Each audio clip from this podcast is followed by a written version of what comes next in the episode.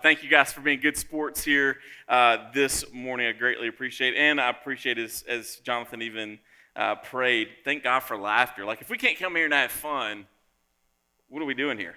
Right? I mean, this would be the most joy filled in the midst of great suffering place on the planet. I know it's a weird paradigm and paradox, but it should be true, right? Here more than anywhere else. So I'm going to preach a different sermon if I don't be quiet. So, First John chapter 2 verses 18 through 29. Again, we've been there the last two Sundays. We're going to conclude it t- today.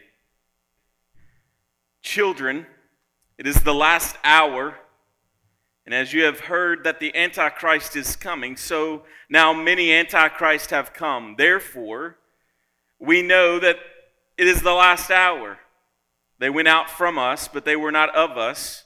For if they had been of us, they would have continued with us. But they went out that it might become plain that they are not of us. But you have been anointed by the Holy One, and you all have knowledge. I write to you not because you do not know the truth, but because you know it, and because no lie is of the truth. Who is the liar but he who denies that Jesus is the Christ? This is the Antichrist, he who de- who denies the Father and the Son. No one who denies the Son has the Father. Whoever confesses the Son has the Father also. Let what you heard from the beginning abide in you. If what you heard from the beginning abides in you, then you too will abide in the Son and in the Father. And this is the promise that He's made to us eternal life. I write these things to you about those who are trying to deceive you. But the anointing that you receive from him abides in you, and you have no need that anyone should teach you. But as his anointing teaches you about everything, and is true, and is no lie, just as, as, as, just as it has taught you, abide in him. And now, little children, abide in him, so that when he appears, we may have confidence and not shrink from him in shame at his coming you should know that he is righteous, you may be sure that everyone who practices righteousness has been born of him. This is the word of the Lord. You can be seated here this morning. Thank you again. Hold your spot there, but I want you to turn to the Gospel of John, written by the same John who wrote 1st, 2nd, and 3rd John, John chapter 15. And I'm going to preach the section of Scripture that I just read to you by preaching to you another passage of Scripture that John wrote in John chapter 15. And then I'm going to pull an M. Night Shyamalan on you and come back to this passage. That's the guy who wrote The Sixth Sense, that movie, and things like that. So if you don't know who that is, he's not a theologian at all. All right? But I sound really impressive saying his name. Um, so, in this passage, over the past few weeks, we've been looking at the first John passage, and we've been going through First John for several months now. Um, but over the last several weeks, we kind of geared down a little bit to look at the warnings that are found inside of this particular passage in First John chapter 2, verses 18 through 29. See, this passage being written by John is, is meant to be a very serious serious warning to the readers, and yet simultaneously was written to provide encouragement and assurance in the church. Many who once appeared to be followers of Jesus inside of this congregation, inside the city of Ephesus, now deny certain truths about Jesus. They have departed from the church and they are believing deceitful things and trying to deceive people who still remain inside of this congregation. They're trying to allure them away from the true reality of who Jesus is. They're trying to lure them away from, from gathering at that local church. They're trying to deceive them into believing things about Jesus and about sin and about the love of the world or the love of God. They're trying to, to gather amongst God's people uh, and empty the pews movement. And this has left those remaining within that church questioning their own salvation. Maybe they're right. Maybe they're true about this Jesus. Maybe they're true that what we believed about sin is no longer sin anymore, that we have evolved as a culture, that we have evolved in our understanding of love and life and relationships and this entire experience. And so John firmly provides a warning against or a warning for those who are remain, remaining. But most importantly, in these passages, what we've not covered is that he is simultaneously trying to assure them of their real salvation. Over the past two weeks, again, we focused in laser pinpointed on these warnings. Can be broken down like this Do not deny the person and work of Jesus for who he says that he is. Do not depart from the church and do not be deceived. And yet today he's going to do something different simultaneously in these same passages. And so if you turned with me to the Gospel of John, is where we're going to spend a majority of our time because I believe that the best commentary on the Bible is the Bible. And so, in this passage inside of John chapter 15, it's important for us to realize this morning that, that Jesus has had the last Passover meal. Um, he has washed the disciples' feet. And now, this is essentially part of his last sermon that he is going to preach. He is moments away, he is hours, he is seconds away from, from being crucified upon a cross. And in doing so, has this conversation, preaches this sermon to a select group of his disciples. And this is what he says in John chapter 15, verses 1 through 11. He says this I am the true vine, and my Father is the vine dresser. Every branch in me that does not bear fruit, he takes away, and every branch that does not bear fruit, he prunes, that it may bear more fruit. Already, you are clean because of the word that I've spoken to you. Abide in me, and I in you. As the branch cannot bear by fruit by itself unless it abides in the vine, neither can you unless you abide in me. I am the vine, and you are the branches. Whoever abides in me, and I in him, he is it that bears much fruit. For apart from me, you can do nothing. If anyone does not abide in me, he is thrown away like a branch and withers. And the branches are gathered, thrown into the fire, and burned. If you abide in me, and my words abide in you. Ask whatever you wish, and they will be done, for, and it will be done for you.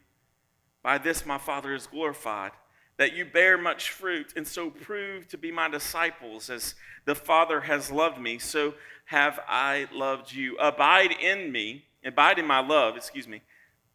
If you keep my commandments, you will abide in my love, just as I have kept my Father's commandments and abide in his love. These things I've spoken to you, that my joy may be in you, and that your joy may be full. When we look at this passage this morning, I want you to keep all of this in perspective as we will eventually then go back to our first John passage that again this is written by the same guy, the same John, and so there's lots of similar themes here that has been written by this man. In this, we learn here that Jesus states of himself that he is the true vine. I am the true vine, and my fa- Father is the vine dresser. I am the true vine. What Jesus says that he is the true vine, he is stating something about himself. He is saying that I, am the source of of true life. Apart from me, you can do nothing. I am the brain, the heart, the blood, the breath, the life. I am the life giver. I am the power source. I am what makes the Christian Christian. And it, the context of which he was speaking this were, were people who were Jews themselves. They would have known the Old Testament. They would have known the symbols inside the Old Testament. They would have known the history of God's chosen people because they were a part of that chosen race. And yet, whenever in the Old Testament that God mentions the idea of, of the vine and being attached to this idea of the vine, what, what, what brought up inside of the minds of a current Jewish reader or listener would have been something very different. See, inside the Old Testament, Israel, the nation of Israel, which God appointed to be a blessing to many nations, had negated to do what God had called them to do. And so often inside of the Old Testament, when the vine is mentioned, is speaking directly about those people, God's people who had become um, departed. They had denied what God had told him to do. They had denied God's mission for them. They had departed from the truth and departed from God's mission. They were a vine that was drawing up. They were a vine that was um, diseased, if you will. And so, Jesus, in speaking to these Jewish disciples of him, of himself, um, when they heard this, that Jesus is saying something truer and better. He's, he's saying that I am the true vine. That I have, denied, not, I have not denied who God is. That I have not departed from him and his ways. That I'm not deceived. That I am what Israel could never be. I am. I'm the great I am. Jesus, speaking to these followers, would have said that what they Israel could not be and could not accomplish, I am. So when, when Jesus was saying this, they knew exactly what he was talking about. Those who have denied Jesus, departed from the church, and deceive and deceive others, Jesus is also saying they are attached to a false vine. As people, we have a tendency, don't we, to attach ourselves to people and things, believing that they will ultimately bring us life. But what Jesus is reminding them is that those are false vines, that they're counterfeit vines, that they, they never live up to the label, that they are never, never able to produce all the things that they say that they can produce. I mean, how many of you ever thought, man, if I just had this guy, this gal, then life would be good? Or if I just drove this or lived in this place, then life would be good. All would, would come together only to get those things and be highly disappointed. I believe that the disappointment is actually there for purpose. The disappointment is what reminds us that they are false vines, that they're not the ultimate life giver, that everything that we need in life is not found in an individual earthly human or an individual possession, but that, that all of life is centered in being connected to the true life giver, and his name is Jesus. Jesus is our life support. Not I who live, but it is Christ who lives in me. And this is what Jesus says about himself. By way of momentary distraction, can I just say this to our church family? Like, if Jesus isn't who he says that he is, what are we doing here? He either is or he isn't. He either means what he says, and it's either true, Genesis to Revelation, or it's all a lie. And in this case, Jesus is saying, man, this is, this is who I am. I am the bread of life. I am the way, the truth, and the life. No one comes to the Father except through me. And so Jesus, as he is about to descend or, or, or be ascend uh, on top of Calvary's hill to be crucified, to become and to absorb the full brunt of divine wrath for the sins of, of our flesh, Jesus looks at these guys and he says, I'm your substance. All of your substance of life, brothers and sisters, is, is, is going to be found only in, in, in me. And, and moments from now, some of you, all of you, are going to be tempted to find life in something else. Is that not the story of Judas? Is that not the story of Peter who is at one moment saying, I'm going to, I'll die for you, Jesus. To just in a few hours from, from claiming, man, I will die for you, Jesus, to cussing and denying Jesus. You're going to be tempted to attach your lifeline to something that is promising you something it can never fulfill. Jesus is saying, I am the life. I am the way, the truth. I am it.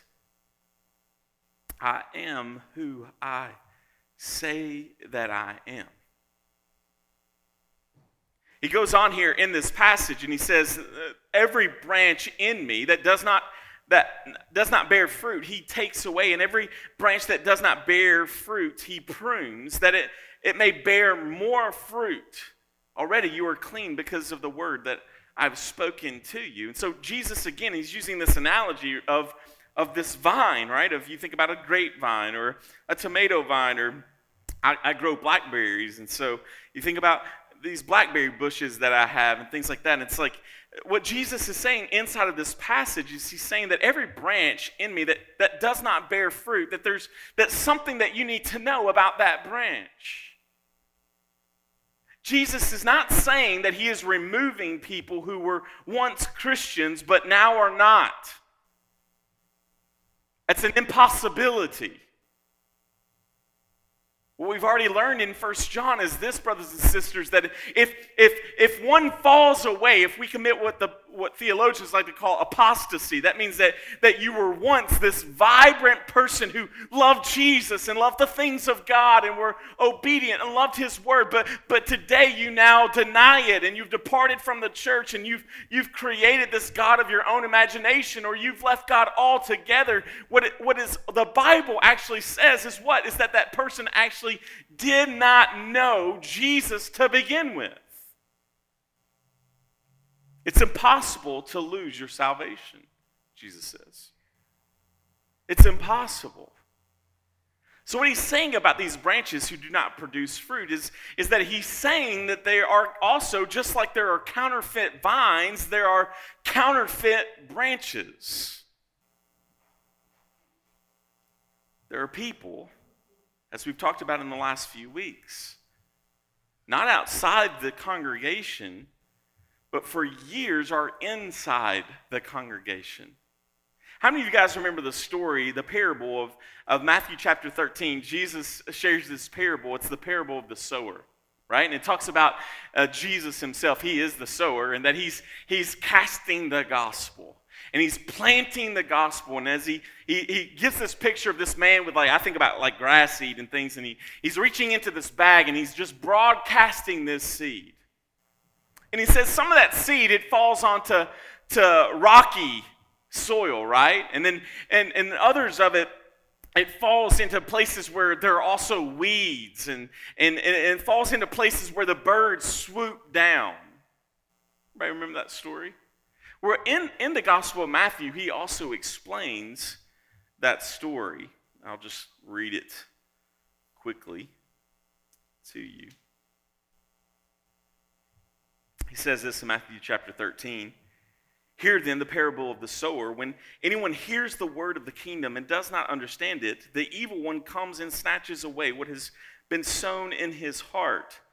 This is what is sown along the path. As for what was sown on the rocky ground, this is the one who hears the word and immediately receives it with joy, yet he has no root in himself, but endures for a while, and when tribulation or persecution arises on account of the word, immediately he falls away. As for what was sown among thorns, this is the one who hears the word, but the cares of the world and the deceitfulness of riches choke the word and proves unfaithful, unfruitful. As for what was sown on good soil, this is the one who hears the word and understands it. He indeed bears fruit and yields, in one case, a hundredfold, in another, sixty, and in another, more.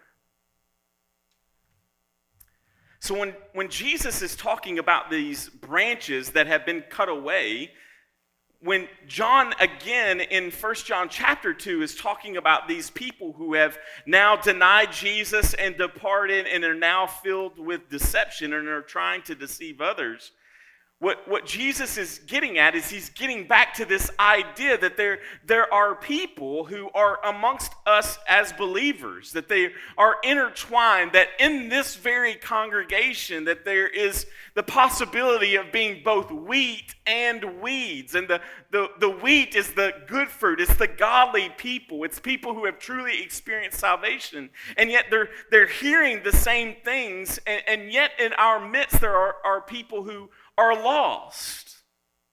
That they're weeds, and yet they grow up in the same garden. Now, the passage of the parable, it doesn't tell us how long those seeds were there, does it? It doesn't tell us how long they were there before the birds came and got them. It doesn't tell us how long they were there before the sun scorched them. It doesn't tell us how long they were there before they grew up with the weeds and they were choked out by these weeds. See, brothers and sisters, friends, these are people who hear the gospel for a period of time. And it could be a, a long period of time. These are, are people within the church who appear to have zeal for Jesus, love for Jesus, who profess salvation, who get baptized, become a member, possibly teach kids, lead an MC, go to a mission trip, attend seminary, become pastors. But in the end, their faith did not last. The birds came, devoured them up. The, their faith was shallow. It was scorched by the sun. When something real painful and difficult came to them, they were choked out by the weeds. See, these people began to question who Jesus was. They began to slowly remove themselves from the church. They began to justify, support, and promote their sin and the sin of the world. What John will later say in 1 John, as we read, is that they are the Antichrist. They deny, depart, and deceive. And this can seem really harsh. But we need to understand this that, that Jesus is simply giving these people what they ultimately want.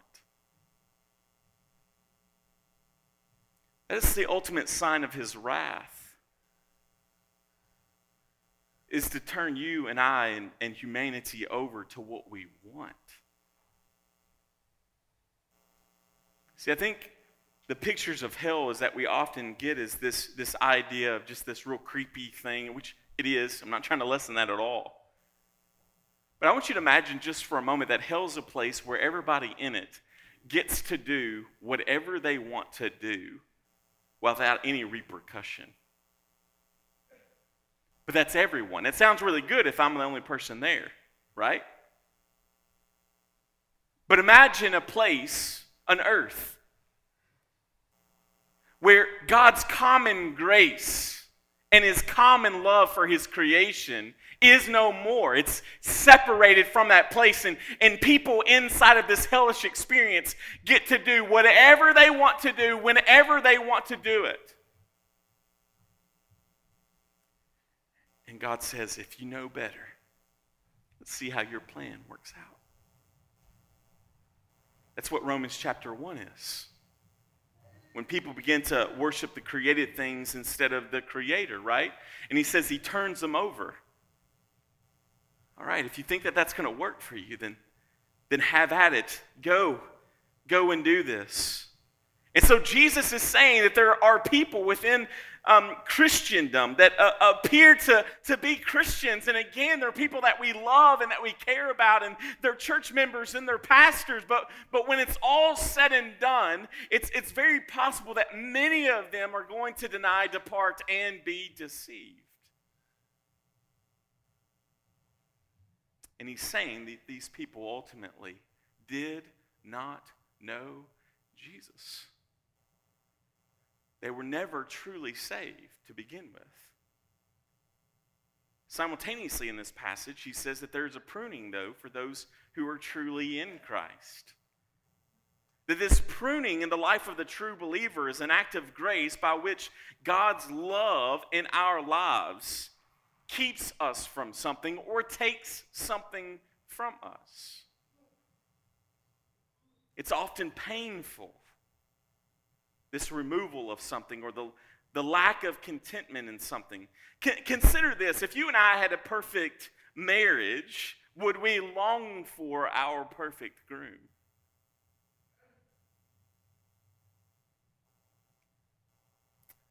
Nothing in my life has ever lived up to my expectation about it. Nothing. My best friends are in this room. And they're not perfect friends. My wife is in this room. And it's not a perfect marriage. I get to do what I love to do. How many people get to say that? I get to do what I love to do. And as I've told you, and I mean this with all the love I can possibly drum up, okay? That if it wasn't for Jesus, I would have left the church a long time ago. That even a meal we get so hyped up, right? And, and again, there can be good graces. I'm not saying that there's no, no good in these things, but, but they never live up to everything that we imagine that they can be, and it never lasts. It never lasts. I mean, if you've been in married for any time period at all, you can literally go from thinking, oh man, there's just like you're floating through this day together to boom, something happening and it being a terrible experience for the rest of the day. And you're like, man, what happened? If you are a parent of a teenager, you will see them act like an adult and you'll be like, man, I'm impressed. Look at the maturity that's happening. And then simultaneously, they become possessed by the evil one and do something. And you're like, what happened to that good kid of mine. Right? Every relationship that you've had on this earth has let you down. Every one of them. But I want us to see by God's grace what a gift that is. What God is ultimately trying to do inside of your life and my life through those things is He's trying to say, I am the true and better life. I am the true and better li- vine. These things inside of your life, money and prosperity and, and a government, all these sorts of things, they're never going to live up the hype. I'm going to I'm going to use even their evil and their sin to show you that they are not me. So he prunes. He gives. He's the God that gives, but then simultaneously he takes away. Isn't this what we do as good parents, though? And we're cool with doing it as parents. We're just not cool when God parents us. Right? Do that again, I'm going to take that away. And you don't take away something that they hate or they've not played with in years you take away something that they have made a God, an idol. You remove it from them. It needs to sting a little bit. But it's not punishment for punishment's sake. It's discipline for love's sake. And this is what God is doing to us. Some of us cannot handle this statement but God will use whatever means necessary to keep us coming back to Him. Whatever means necessary. It is better for you and I to lose everything like Job and gain God in the end than to gain the whole world and lose our souls.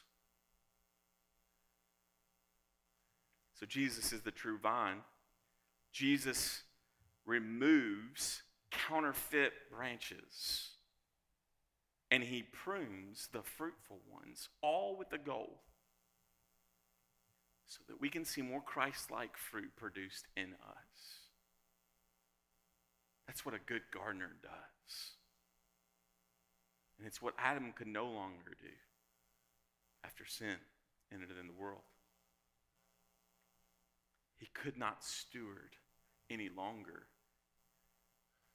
the means of grace which God had given him in the garden. So Jesus comes as the true and better gardener. True Christians abide in Jesus. Verse 4 in, in chapter 15 Abide in me, and I in you, as the branch cannot bear fruit by itself unless it abides in the vine, neither can you unless you abide in me. I am the vine, you are the branches. Whoever abides in me and I in him, he it is that bears much fruit. For apart from me, you can do nothing. If anyone does not abide in me, he is thrown away like a branch and withers. And the branches are gathered and thrown into the fire and burned. If, if you abide in me and my words abide, in you, ask whatever you wish, and it will be done for you. John loves the word abide. Uses it nine times inside of the Gospel of John. He uses it 18 times in 1st and 2nd John. Abide in me. What a humbling invitation and an imperative. What is the word imperative? Like a, a, command. So, so Jesus is both, by saying abide in me, is, is simultaneously both saying something like about himself and about you coming to him and me coming to him, and yet simultaneously is commanding us to do that. Abide in Jesus. Abide means to continue, to endure, to remain, to stay, to rest. Jesus is, again, both inviting us to this and commanding us to daily, constantly, and continually be with Him. He's saying, Remember who I am. Remember who you are. Remember what I've said. Don't forget, stay, re- remain in this place, in this posture, in this position as, as long as it takes. See, brothers and sisters, I think we've gotten messed up when we start, we start saying things, and I know why we do it, and I say it as well. It's like, man, we need to follow Jesus daily, but, but Jesus is saying as the true vine, no, it's not daily, it's, it's moment by moment. Imagining how, how how we would fight temptation if we stayed connected to Jesus moment by moment, not daily by daily. And Jesus is saying that very thing. So, whatever you do by the work of your hand, whatever job that you have inside of this place, whether it's a, a, a, a, working in your home, mom or dad, or, or working in some sort of business, that whatever you and I do, that we're staying connected to Jesus while we do it that we're dwelling in Him, that we're remaining in Him, that we're resting in Him. This is how we follow Jesus. Why? Because He's the true source of life. He is the life blood, is He not? That's what Jesus is saying. How many of you guys remember in elementary school, we used to take a little Doyle cup? This is before college students got a hold of those things. And you'd fill it with water, right? And then you would take like a, a piece of celery, right? And your teacher would put water in there. Anybody, anybody, anybody go to school? All right? So you put water in there, and then you put food coloring inside of the cup with the water. And then you take a piece of celery, and you put the celery in the water, and you wait all day as a classroom. Everybody's looking at their cup. Right? And then at the end of the day, what does the teacher do? She goes back and she lets everybody snap that celery. And what do you see running through the veins of that celery? Well, whatever color food dye that you put in there, food coloring that you put in there. Now, everybody's going to go home and do this with their kids, right? If we were to figuratively be cracked open, what is, what is keeping us is, is the very blood and mercy of Jesus that is flowing through our very veins. To, to say that we are in Christ and, and yet not bleed the very blood of Jesus is, is to be a contradiction within itself. But no, Jesus is saying, No, I'm, I'm, you're the person walking around the machine at the, at the hospital, and this, this machine, wherever you go, is, is following you. It's what's keeping you alive, it's breathing for you, it's, it's pumping the, brain, the blood inside of you. And that, that machine is not just a machine, but it's, it's our master, it's our king, it's King Jesus. And he's saying to you, No, I, I am the true vine. You can't attach your power cord to anything else. And stay on, stay alive. I want to destroy a myth by God's grace this morning, and that is the myth of the super Christian. Brothers and sisters, he does not, she does not exist. The super Christian does not exist. maturing in Christ is, is a spiritual experience, yes, but it's also an actual experience. Think of the people that, that we look up to, think of the people that we quote, right? And, and even those outside of the Bible throughout Christian history. Think of those people that we just think, man, that is a mature person in Jesus right there. That is a mature sister in Christ right there. They, they are seen, I get around them and I smell the aroma of Jesus whenever I'm around them. And, and, and our, our, our tendency is to step back and go, well, man, he or she, they must be a super Christian. And I want you to know that is a lie. It's a lie. The super Christian does not exist. You know how people seem to, to just put off the aroma of Jesus? You know why they do that? Because they've been with Jesus. And every tool he's given them, if you're in Christ, guess what he's done to you? He's given the exact same thing to you. You know what they've done? Tapped into it. There's no super Christians. I mean, I want you to think about the most like awesome man of God, woman of God that you could ever imagine throughout the history of all of Christianity. Is that Paul, maybe? Is that John the Baptist, maybe? That's what Jesus said.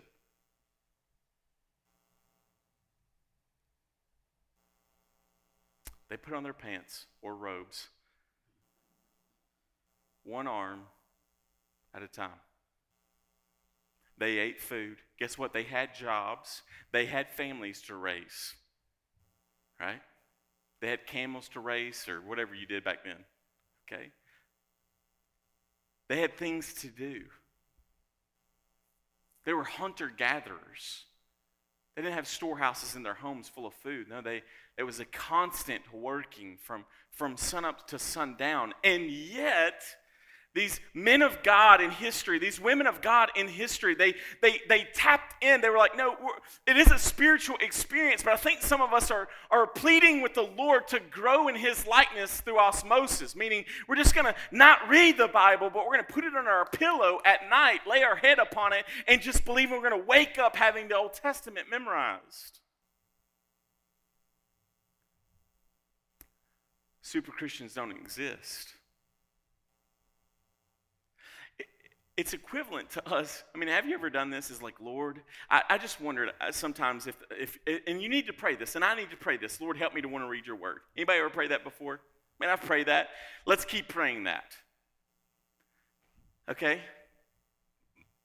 But can we just have an honest, let's be real. I mean, we've made you guys turn around, you know, put your left foot in, right foot out, the whole thing this morning. Let's, let's just go ahead and be real with it this morning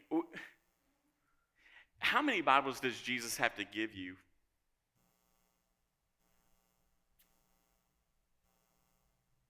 You think about it. It's equivalent to us sitting down at a buffet and praying God will give us food.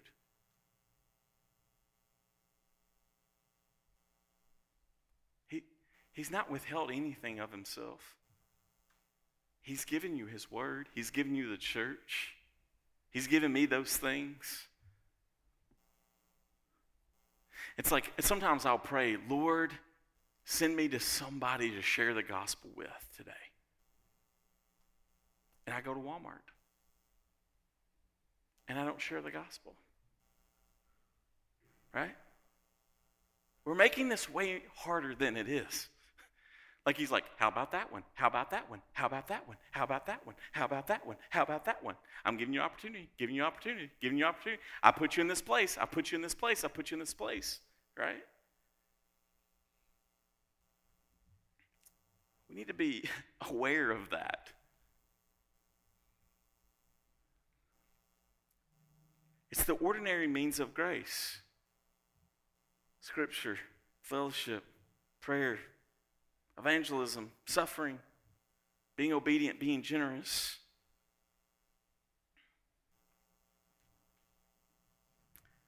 Super Christian does not exist. The most faithful people, Mature in Christ people throughout the history of Christianity are those who daily abide, moment by moment, in Christ. I don't know about you, but when I'm struggling in my faith, if I have an honest evaluation, I can usually point to many areas in my life, many moments in my life, where I'm not daily abiding in Jesus.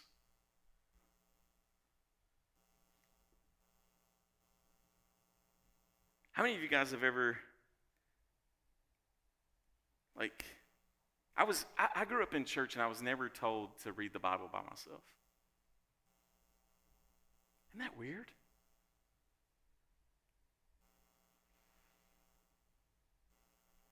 And so, I, I, just like you, I get, I get busy. I get my, my to-do list becomes overwhelming, right? And so, time with Jesus and His Word like, has a tendency to get pushed way down the list.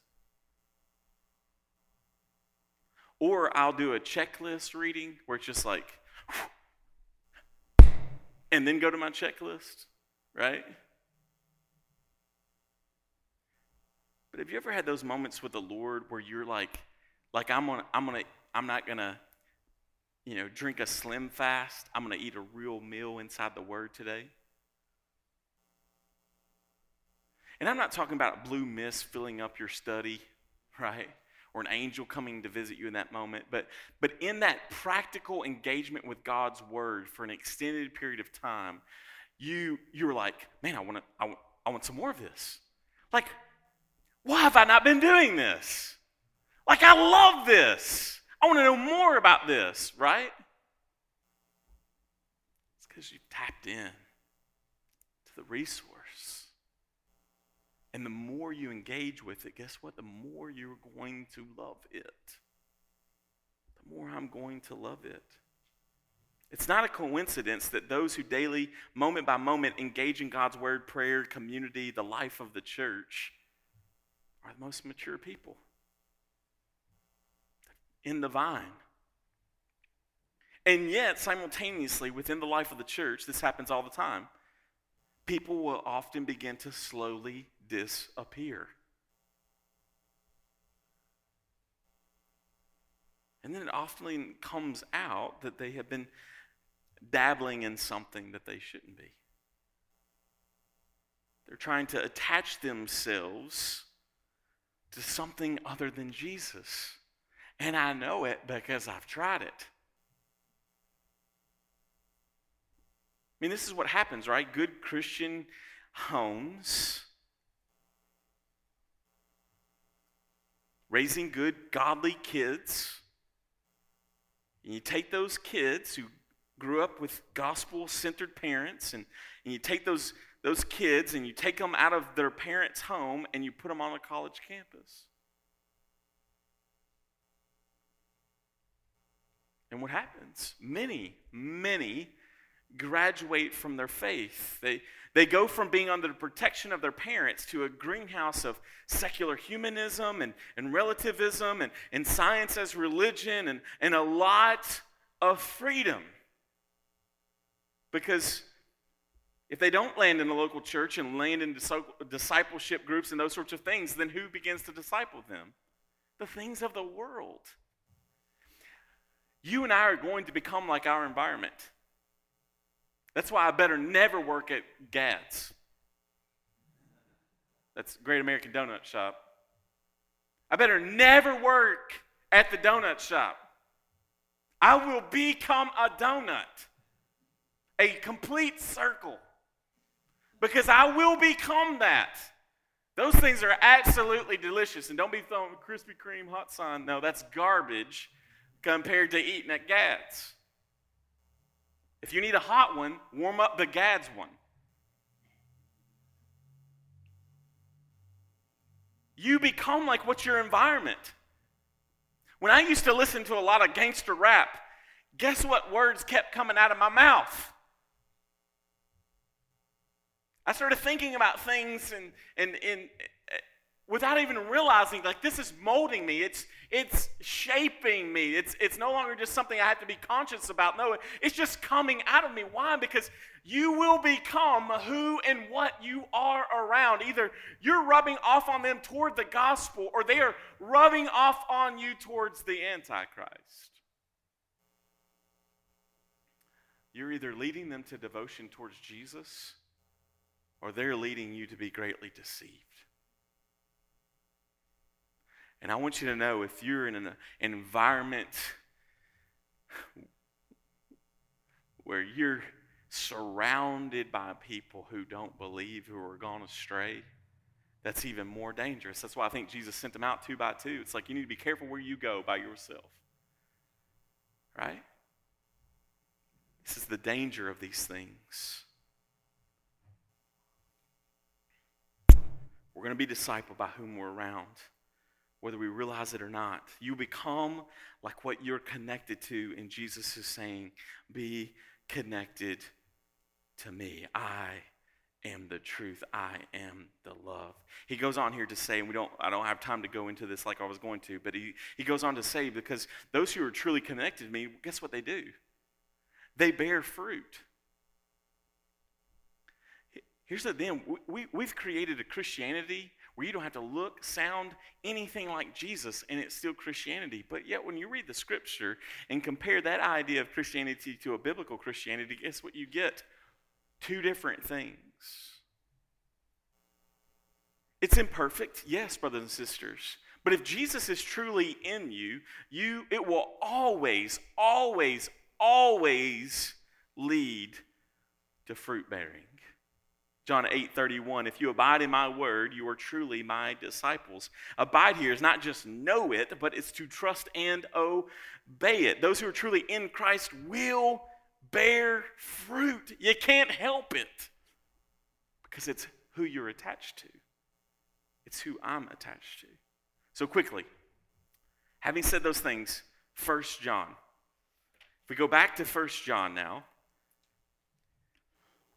Listen to this passage, point out a few things, and then pray. He's given us the warnings. There are people within our midst who have denied Jesus. They've departed from the local church. They are deceived and they are deceiving other people. But I told you that there's not just a warning here, there's assurance here. Who's he writing to? Those still in the church. And what does he say about them? Listen. They went out from us, but they were not of us. For if they had all been of us, they would have continued with us. But they went out that it might become plain that they all are not of us, but you. But you have been anointed by the Holy One, the Holy Spirit. What is the Holy Spirit? It's our power, it's our life giver. It's the vine. But you have been anointed by the Holy One and you have knowledge. I write to you not because you do not know the truth, but because you know it and because there's no lie of there's no lie is of the truth. Who is the liar? But he who denies that Jesus is the Christ. This is the Antichrist, he who denies the Father and the Son. No one who denies the Son has the Father. Whoever confesses the Son has the Father also. Let what you heard from the beginning abide in you. If what you have heard from the beginning abides in you, then you too will abide in the Son and in the Father. And this is the promise that He has made us eternal life. I write these things to you about those who are trying to deceive you, but anointing that you received from him abides in you. You have no need that anyone should teach you, but as his anointing teaches you about everything and is true and is no lie, just as it has taught you, abide in him. And now, little children, abide in him, so that when he appears, you will not be have confidence and, and not shrink in him at, the, at his coming. If you know that, that he is righteous, you may be sure that everyone who practices righteousness has been born of him. Brothers and sisters, what, what is he saying about this church in Ephesus who is, they're worried? Am I saved? What does John remind them? What does he say about them? You are. And this is how we know you are. He says, I know that they've gone.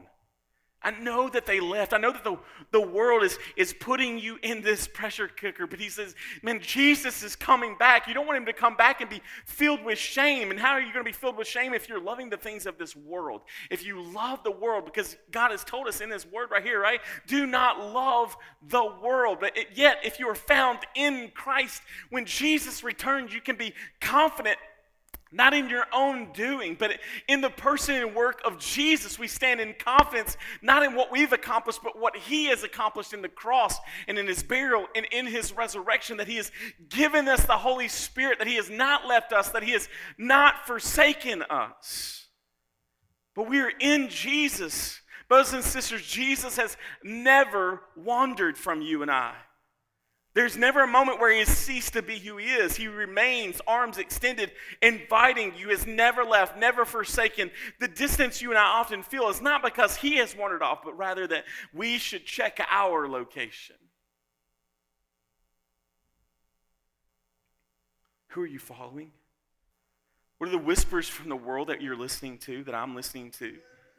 Where are you and I becoming distracted? Brothers and sisters, Jesus has never wavered. He has always remained. Like a child that's being led by their parents.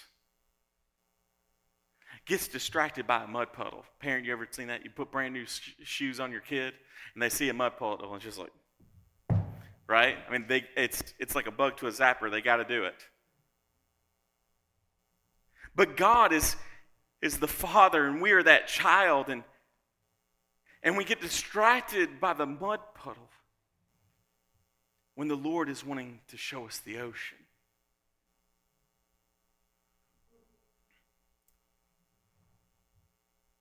He's like a lovesick father pleading with his prodigal child to come home. Don't leave, abide.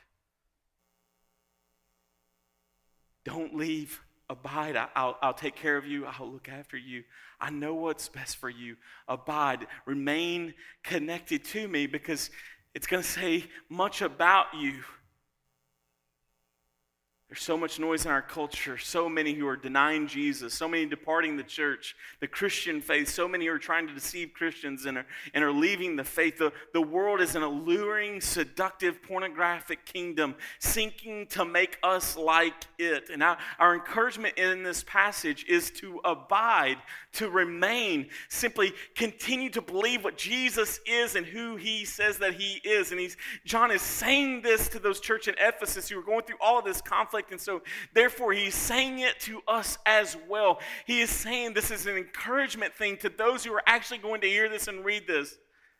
Abide in me,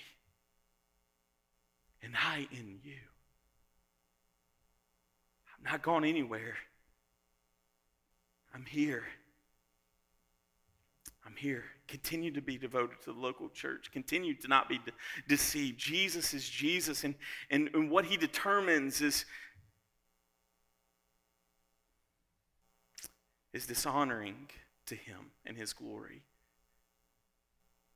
Is still dishonoring to his glory.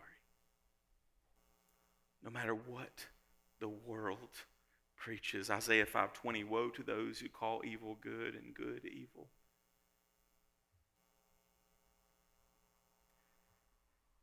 I need some of you to hear this this morning. If I walk away from Jesus,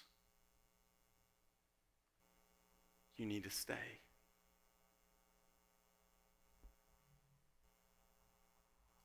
That's the passage. If your pastor walks away, and I'm telling you this preventively, I love Jesus. I don't think I'm going nowhere. I've been trying for years. He got me lassoed up really tightly.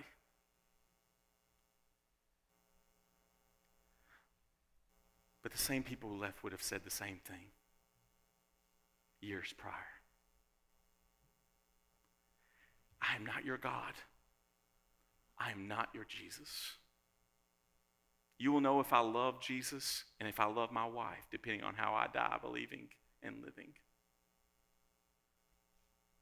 If I walk away, Mission Church, if Pastor, I mean, could y'all imagine Pastor Todd walking away? Now, we all think Justin's probable at any moment, all right? But if Pastor Todd walks away, stay. If your mom and daddy walk away, stay. If your kids walk away, abide, stay. People inside and outside of the church are going to hate you. They're going to persecute you. They're going to leave you. They're going to gossip about you. They're possibly going to put you to death. But if you, but you, little children, abide in him, the Spirit is in you, Christ is in you, the truth is in you, the gospel is in you. Don't give up. Don't give up. Don't give up. Abide, remain, dwell in, rest in. If you are the last person on the planet and all others have has, has deserted and denied and departed and live in deception, I want to hear, I want you to hear this from me this morning and ultimately from the scripture itself. Abide, remain, dwell in Jesus because he will both preserve you. You cannot lose what he has ultimately given you, and everything is going to come against you to try to convince you otherwise. But you are preserved in Jesus. No matter who goes astray, no matter what culture teaches, do not be ashamed. Do not be a coward. Do not shrink back, but cling all the more to Jesus, his word, his mission. He is coming back. Let us be found in him. Let's pray.